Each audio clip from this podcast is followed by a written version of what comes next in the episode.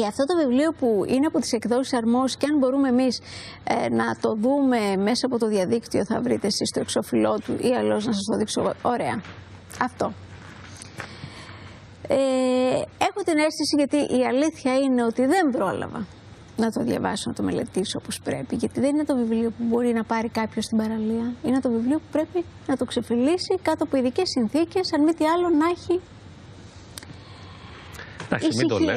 Εξαρτάται, ας πούμε. Ησυχία. Τουλάχιστον εγώ έτσι το απολαμβάνω. Έχει ένα χαρακτηριστικό που μπορεί να το κάνει κατάλληλο για την παραλία, ότι είναι αποσπάσματα, είναι μικρά-μικρά κομματάκια. Ναι, αλλά είναι είσαι συγκεντρωμένος, βρε παιδί μου. Εντάξει, ναι. Με μια φιλοσοφική δεν διάσταση. Δεν είναι όμως κάτι βαρύ, κάτι ιδιαίτερα Όχι, σοβαρό, ας πούμε. Όχι, ούτε Σίγουρα είναι δοκίμιο. Ε, ούτε για να το κατανοήσεις πρέπει να προσέξεις πάρα πολύ. Ναι. Έτσι, αυτό προέκυψε από κάποιους προβληματισμούς, ιδίως μετά από συνεδρίες. Πρέπει να πούμε ότι ε, πέρα από τα 20 και πλέον χρόνια που είσαι ψυχολόγος και σίγουρα έχεις ακούσει πάρα πολλά πράγματα και η ναι. εμπειρία σου είναι μεγάλη, ε, έχεις και πολύ φανατικό ε, κοινό που σε ακολουθεί μέσα, στο, μέσα από το διαδίκτυο.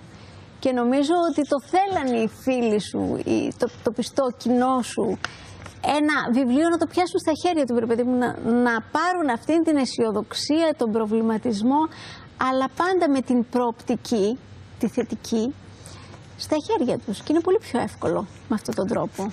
Ναι, η αλήθεια είναι ότι εκείνοι μου ενέβρεψαν την ιδέα. Εγώ είχα ένα προβληματισμό, ήθελα να το κάνω μάλιστα και σε ηλεκτρονική μορφή το ναι. βιβλίο. Αλλά ακριβώς είπαν αυτό, ότι αν το κρατάς στα χέρια σου και το έχεις μαζί σου και μπορεί να το ναι. διαβάσεις οποιαδήποτε ώρα, μπορεί να το σημειώσεις και αυτό έχει μια σημασία να μπορείς να το κρατάς, ας πούμε, αυτό που διαβάζεις.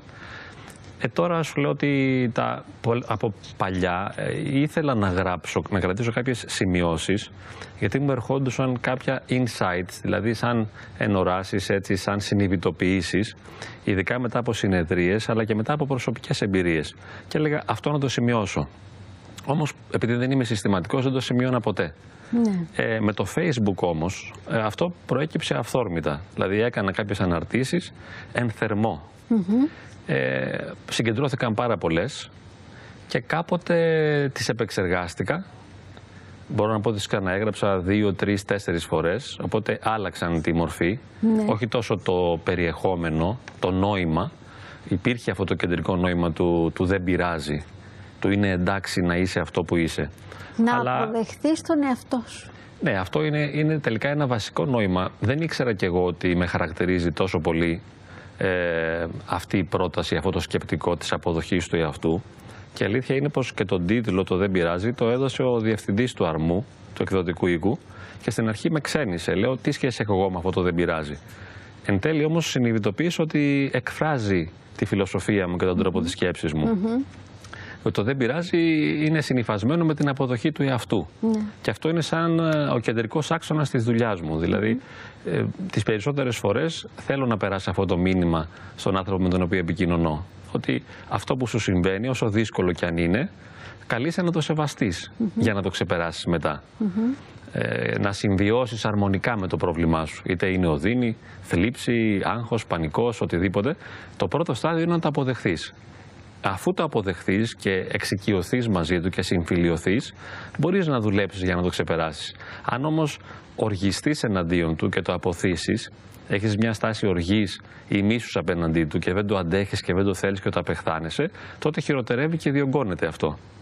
Ναι. Αν λοιπόν πω πειράζει αυτό που μου συμβαίνει, ε, νιώθω χειρότερα και δυσκολεύομαι να τα αποβάλω και πώς ε, μπορούμε να υπερβούμε τις αδυναμίες μας και να συμφιλειωθούμε μαζί τους, πώς μπορούμε ε, να ξεπεράσουμε το παρελθόν μας και να προχωρήσουμε μπροστά, πώς μπορούμε να συγχωρήσουμε τους γύρω μας ναι. και με την ίδια δυναμική έτσι να το πάρουμε πάνω μας, να πάρουμε την ευθύνη μας. Είναι μία λέξη που πραγματικά, μία φράση που πραγματικά αν την εννοείς είναι, είναι φράση κλειδί. Είναι Αν κλειδί γιατί μπορεί, λειτουργεί. Σου επιτρέπει να πας παρακάτω. Λειτουργεί ως προπόθεση για να γίνει αλλαγή. Ναι. Εμείς τις περισσότερες φορές ε, επιδιώκουμε την αλλαγή δυναμικά ε, και θέλουμε να αξιοποιήσουμε την ελευθερία μας ώστε να επιδιώξουμε συνειδητά στόχους μέσα από προσπάθειες. Ναι. Αυτή όμως η τακτική, να επιδιώκω συγκεκριμένους στόχους δυναμικά με προσπάθειες, δεν αποδίδει πάντοτε. Ειδικά αν είμαι τραυματισμένη ύπαρξη, που οι περισσότεροι είμαστε, και ειδικά τα άτομα που έχουν δυσκολίες περισσότερες, δηλαδή διαταραχές πανικού, κατάθλιψη, φοβίες, άγχος κλπ. Ε, οπότε προσπαθώντας να τα αποβάλω, καθώς δεν το αντέχω αυτό που μου συμβαίνει, νιώθω χειρότερα. Οπότε είναι σαν να αφαιρώ την προπόθεση να προκύψει η αλλαγή μέσα μου. Ναι. Εάν συμφιλειωθώ με το πρόβλημα και ησυχάσω με τις δυνατότητές μου, αυτό που μου συμβαίνει, με αυτό που αισθάνομαι, με τον τρόπο που σκέπτομαι και με το πώς επικοινωνώ, τότε με αυτόματο τρόπο αναδύεται μέσα μου η δυνατότητα να κάνω την αλλαγή. Γιατί την αλλαγή την ξέρουμε όλοι ποια θα θέλαμε να είναι. Δηλαδή, ο καθένας από εμάς θα ήθελε να είναι δυναμικός, γεμάτος θετική ενέργεια, αισιοδοξία, χαρά. Αλλά δεν μπορούμε να το πετύχουμε αυτό. Ε, δεν μπορούμε να το πετύχουμε ιδίως προσπαθώντας, επιδιώκοντάς το συνειδητά. Αν όμως ησυχάσουμε και βιώσουμε εσωτερική αρμονία, γαλήνη και ηρεμία, τότε αυτόματα προσανατολίζεται η ύπαρξή μας προς το αγαθό, προς το καλό. Δεν χρειάζεται να προσπαθήσω πολύ. Επίσης, συχνά δίνουμε και συμβουλές ο ένας τον άλλον. Όταν μας λέει κάποιος το πρόβλημα που έχει, εμείς σου λέμε τι να κάνει. Ναι. Έτσι δεν είναι; Αλλά δεν θέλει να ακούσει κανείς τι να κάνει, διότι ξέρει τι να κάνει. Απλά δεν μπορεί. Δεν μας χρειάζεται συμβουλή να μας προσδιορίσει κανείς το πώς θα έπρεπε να συμπεριφερόμαστε.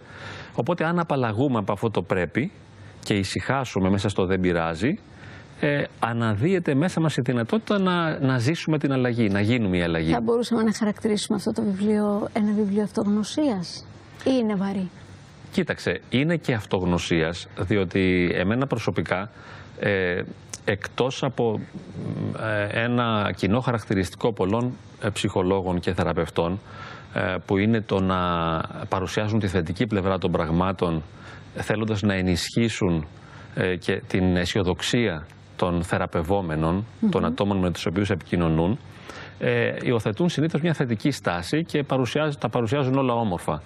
Ε, εγώ από τη φύση μου δεν είμαι έτσι. Δεν συμβαίνει κάτι τέτοιο. Έχω και ένα κινησμό αλλά και μία έτσι εσωτερική προδιάθεση ε, να θέλω να ανακαλύψω αυτό που βαθύτερα κρύβεται ναι. και να το αποκαλύψω κιόλας, ακόμα και αν είναι αρνητικό. Ε, οπότε υπάρχει αυτό το σκάψιμο, φαίνεται αυτό το σκάψιμο στο βιβλίο και δεν, δεν μπορώ να πω ότι απλώς είναι ένα βιβλίο υποστήριξης, αλλά και αυτογνωσίας επειδή θέλει να αποκαλύψει τις αδυναμίες και τα σφάλματα ε, που κάνουμε στην καθημερινή μας ζωή. Οπότε μπορεί να μας βοηθήσει να ανακαλύψουμε τον αρνητικό μας εαυτό. Τα αρνητικά και μας να τον αποδεχτούμε. Ναι. Όχι να αυτό, αυτό μαστιγωθούμε ναι. και να κολλήσουμε σε αυτό και να μας κάνει να κρυφτούμε και να μεγαλώσουμε ακόμα περισσότερο τις ανασφαλίες μας. Να αποδεχτούμε αυτές μας τις πλευρές, τις μικρές, τις αδύναμες. διότι στη σημερινή κοινωνική πραγματικότητα προβάλλεται πάρα πολύ το μοντέλο και το πρότυπο του τέλειου. Ε, όπως είναι στην εμφάνιση, ιδιαίτερα των γυναικών αλλά και των ανδρών τελευταία, που πρέπει να είσαι γυμνασμένος, καλήγραμμο κλπ. Έτσι πρέπει να είναι και η ψυχολογία σου. Ναι. Πρέπει να είσαι αισιόδοξος, χαρούμενος, γεμάτος θετική ενέργεια, να τα καταφέρνεις, να έχεις επιτυχίες, να μην τρέπεσαι, να μην φοβάσαι, να μην είσαι ανασφαλής. Αυτό όμως είναι ένας μύθος. Δεν υπάρχει. Δεν χαρακτηρίζει την ανθρώπινη φύση. Η ανθρώπινη φύση είναι τραυματισμένη, είναι πληγωμένη. Και ήδη το να υπάρχεις είναι πολύ δύσκολο. Εάν κυνηγήσουμε αυτό το ιδανικό, εξειδανικευμένο πρότυπο και προσπαθούμε συνεχώς να είμαστε αυτό το τέλειο που οι άλλοι ζητούν από εμά, θα βιώνουμε συνέχεια την αποτυχία. Και εκεί θα αυτομαστιγωνόμαστε, γιατί δεν μπορούμε να είμαστε αυτό που θα θέλαμε. Και δεν μπορούμε να είμαστε και για πολύ καιρό. Μπορεί για λίγο να το καταφέρουμε, αλλά όχι για ναι. πολύ. Ε, αυτό το βιβλίο εκδο, εκδόθηκε σε καιρό κρίσης. Συμπτωματικό; Ναι, νομίζω είναι συμπτωματικό. Υπήρχε μια δυσκολία, ε, ότι δηλαδή τώρα τα βιβλία δεν πολλούνται πολύ, ας, δεν έχουν την πώληση που είχαν παλιά και δεν κερδίζει κανείς χρήματα από αυτά, ούτε ο εκδότης ιδιαίτερα, αλλά προπαντός ο συγγραφέας. Ε, αλλά νομίζω πως είναι συμπτωματικό για μένα, γιατί Θέλω πάντοτε να πω, το έγραφα. Τώρα είναι ακόμα ναι. πιο επίκαιρο από ποτέ. Ένα τέτοιο βιβλίο είναι ακόμα πιο... Ε, είναι μια... ένα φάρμακο. Ναι. Για Βέβαια, σύμφωνα με τη δική μου κοσμοθεωρητική αντίληψη, πάντα ο άνθρωπος ήταν πληγωμένος και τραυματισμένος και φοβισμένος. Δεν έγινε τώρα που η οικονομική κρίση ε, έτσι, μας δημιουργεί προβλήματα ιδίως σε οικονομικό επίπεδο. Βέβαια τώρα τα εντείνει, τα παρουσιάζει και τα αποκαλύπτει περισσότερο. Αλλά πάντα δεν ήτανε. Δηλαδή ο άνθρωπος πάντα δεν έπασχε ιδιαίτερα και το κρύβε. Δηλαδή αν θες και τώρα εμείς εδώ που αυτή τη στιγμή μιλάμε δημόσια, παρουσιάζουμε τον καλύτερο μας σε αυτό. Ναι. Δηλαδή μέχρι που πήγαμε στην κοπέλα αυτή που μας μακιγιάρει ας πούμε, για να Τη βελτιωθεί, Φυσίλδα, το, ναι, να βελτιωθεί το image μας. Οπότε ε, θέλουμε και προσπαθούμε να μιλήσουμε όμορφα, να σταθούμε όμορφα, να φερθούμε όμορφα. Αλλά αυτό δεν είναι ολόκληρη η πραγματικότητά μας. Πίσω από αυτό κρύβονται αδύνατες πλευρές, προβλήματα, δυσκολίες οι οποίες δεν φαίνονται. Ε, όμως υπάρχουν. Ε, πολλοί άνθρωποι νομίζουν ότι μόνο εκείνοι οι ίδιοι βασανίζονται και όχι οι άλλοι. Γιατί βλέπουν την εξωτερική εικόνα των άλλων, ενώ του εαυτού τους βιώνουν τις εσωτερικές αρνητικές πλευρές. Ε, εγώ θα ήθελα να δείξω, να αποκαλύψω δηλαδή, κάτι που είναι αυτονόητο βέβαια, αλλά να φανεί ότι όλοι είμαστε τραυματισμένοι και πληγωμένοι και πάσχουμε. Έχουμε μια τρωτή πλευρά ή πολλές τροτές πλευρές και καλούμαστε να τις αναγνωρίσουμε, να τις αποδεχθούμε, να συμφιλειωθούμε μαζί τους. Για να βελτιωθούμε αυτό. Δεν είναι μυρολατρικό δηλαδή. Ναι, η αποδοχή, καταλαβαίνω. είπαμε, είναι η προϋπόθεση της αυτοβελτίωσης. Καταλαβαίνω. Ε, διαβάζω ανάμεσα στα άλλα ότι ένα δάκρυ έχει πολύ μεγαλύτερο νόημα από ένα ηχηρό γέλιο. Ναι. Ναι, έχει μεγαλύτερο νόημα. Αποκαλύπτει κάτι πιο σημαντικό. Είναι πιο δυναμική συγκίνηση. Ε, βέβαια όλοι θέλουμε να γελάμε και να είμαστε χαρούμενοι. Όπως είπαμε έτσι δεν είναι. Και πολλές φορές κρύβουμε το δάκρυ και βγάζουμε το γέλιο. Αλλά θυμάμαι τώρα μία φράση ενός αγαπημένου μου συγγραφέα του Χρήστου Μαλεβίτσι που μιλώντας για ένα δάκρυ λέει επιτέλους λίγη ψυχική υγρασία. Έχουμε μια αποκάλυψη ψυχής, δηλαδή ακριβώς αυτής της εσω- εσωτερικής διάστασης του ανθρώπου που είναι πάσχουσα εσωτερικότητα πάντα. Και θα ήταν πολύ ωραίο να μπορούμε να κλαίμε. Και εσύ εδώ εφάρμοσε το αν θέλεις την εκπομπή σου. Δηλαδή κάποιες φορές Αυτό μας έλειπε ακόμα. να αρχίσεις να ομολογείς τα προσωπικά σου θέματα. Ναι, τέλεια θα να πεις περάσουμε. είμαι και εγώ πληγωμένη. Τέλεια θα Ή θα αλλάξουν περάσουμε. κανάλι όμως έτσι. Τέλεια τι θα λες. περάσουμε. Ε, μ, επίσης ε, γράφεις μεταξύ άλλων ότι η σημερινή καταχνιά Μα μας τελικά το διάβασες. προετοιμάζει- Νόμιζα πως δεν το έχεις διαβάσει καθόλου. Η Έριξες μια σημερινή ματιά. καταχνιά μας προετοιμάζει ώστε αύριο να απολαύσουμε καλύτερα τη λιακάδα. Τι ωραίο να περιμένεις την επόμενη μέρα. Ναι, αυτά είναι τα υποστηρικτικά. Είδες, είναι τα ενισχυτικά. Είναι μια πραγματική διάσταση των πραγμάτων. Το διαβάζεις και τα αφήνεις να λειτουργήσει στο μυαλό σου όμως. Σκέφτεσαι γύρω από αυτό. Δεν είναι μια αλήθεια ότι Φυσικά τα και πάντα είναι. μεταβάλλονται, ότι Φυσικά. υπάρχει μια ρευστότητα και δεν υπάρχει στατικότητα στη ζωή. Δηλαδή αυτό που νιώθω τώρα είναι ένα μικρό τμήμα μιας ατέλειωτης ροής. Ε, αν ξεφύγω από αυτό το μικρό κομμάτι του εδώ και τώρα και συλλάβω ολόκληρη τη ροή, δεν θα δώσω και ιδιαίτερη σημασία σε αυτό που συμβαίνει. Είτε είναι χαρά, ιδιαίτερα αν είναι μεγάλη χαρά, είτε είναι λύπη, αν είναι μεγάλη λύπη. Δεν έχει σημασία ιδιαίτερη το να χαίρομαι πολύ ή το να λυπάμαι πολύ. Ίσως έχει σημασία το πού κατευθύνομαι και το πώς πορεύομαι ή το πώς διαχειρίζομαι τη θλίψη και τη χαρά. Πάντως, καλός σύμβουλος δεν είναι η θλίψη και η χαρά. Έτσι δεν είναι. Όχι, δεν θα βέβαια. μας επιτρέψουμε να μας οδηγεί τη ζωή η χαρά μας και η θλίψη μας. Ναι. Δεν πειράζει πού θα μπορούσαμε να πούμε στην καθημερινότητα έτσι όπως τη βιώνουμε σήμερα αυτή τη φράση. Κοίταξε, ε, όπως σου είπα, εγώ χρόνια ολόκληρα δεν έλεγα τη φράση δεν πειράζει, αλλά το βίωνα αυτό. Ε, ή τουλάχιστον το επιδίωκα. Και νομίζω πως σιγά σιγά ε, με χαρακτηρίζει ως ύπαρξη και προσπαθώ να το εφαρμόζω σε όλα τα γεγονότα. Δεν υπάρχει δηλαδή κάτι ανησυχητικό ή κάτι ευχάριστο στο οποίο δεν μπορούμε να το εφαρμόσουμε. Το δεν πειράζει. Δηλαδή είναι μία επιδίωξη. Καθώς γίνονται τα γεγονότα και μας τραυματίζουν και μας πληγώνουν, ε, επιλέγουμε, δηλαδή δεν ακολουθούμε συναισθήματα, ε, αλλά επιλέγουμε να το δούμε με νυφαλιότητα και απλότητα και εσωτερική ησυχία. Οπότε καλούμε κάθε στιγμή να ησυχάζω μέσα στα δρόμενα. Ναι. Ε, αυτό μπορεί να με βοηθήσει ουσιαστικά. Να είμαι πιο χαρούμενος άνθρωπος, όχι επειδή θα χαίρομαι περισσότερο με την έννοια μιας εξωτερικής χαράς, αλλά επειδή θα έχω ένα βαθύτερο εσωτερικό ησυχασμό. Θα νιώθω βαθύτερα καλά. Αυτό είναι η ευτυχία τελικά. Η ευτυχία δεν είναι να μπορώ να γελώ, ούτε να περνάω καλά. Έτσι, η ευτυχία είναι να είμαι βαθιά μέσα μου αναπαυμένος. Και είναι μια εικόνα που δίνει η Εκκλησία, δίνει η φιλοσοφία. Είναι Είδες μόλις άκουσες αναπαυμένος, ναι. σαν να κατάλαβες ότι ναι. είναι θεολογικός όρος. Ε, ναι. Στην Εκκλησία ε, μιλάμε για ανάπαυση. Η φιλοσοφική σχολή, έτσι. Ναι. Ζητούμενο.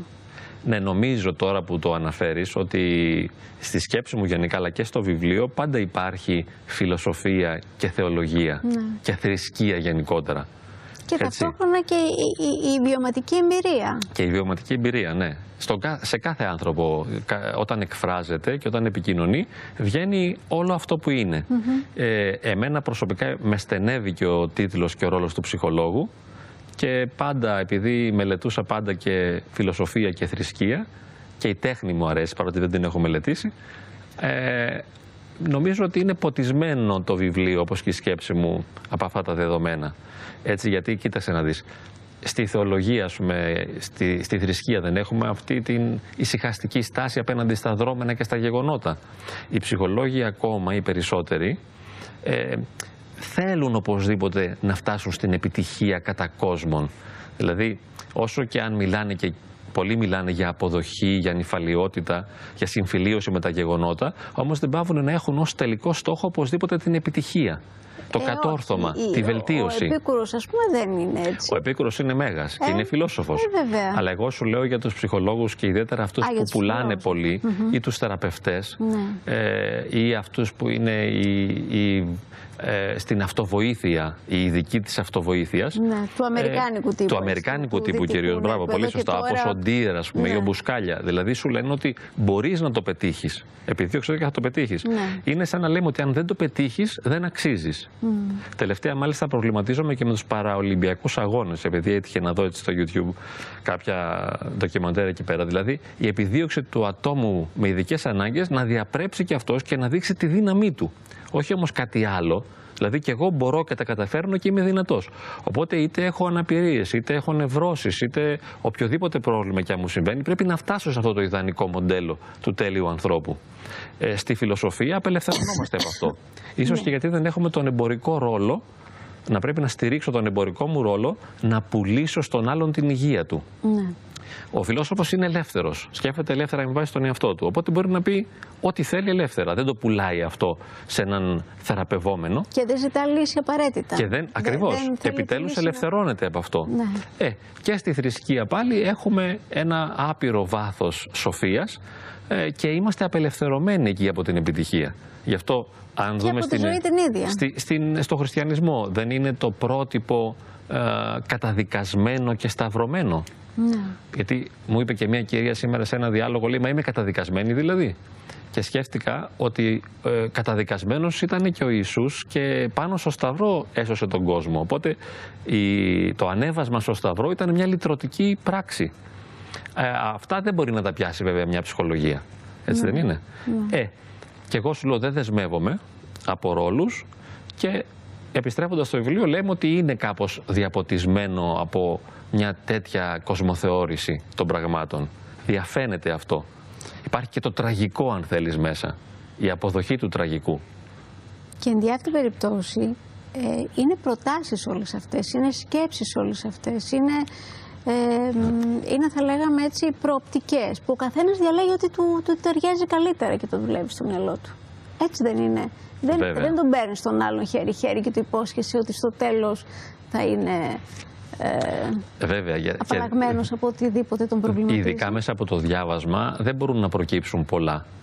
Ε, όμως μπορεί να γίνει κάποιο κλικ σε μένα, δηλαδή να έχω μια εσωτερική ετοιμότητα και να έρθει ως καταλήτηση πρόταση που διαβάζω για να προκαλέσει μια εσωτερική μεταμόρφωση ή να καλλιεργήσει και να πυροδοτήσει μια αλλαγή ναι. μέσα μου. Μόνο τότε ζωντανεύει ο λόγος. Αλλιώς είναι ξηρός. Το που το βρίσκουμε, εκδόσεις αρμού, είπαμε, δεν πειράζει, Νικήτας Καυκιό. Έτσι, μια ιδιαίτερη αναγνωστική, θα λέγαμε, πρόταση.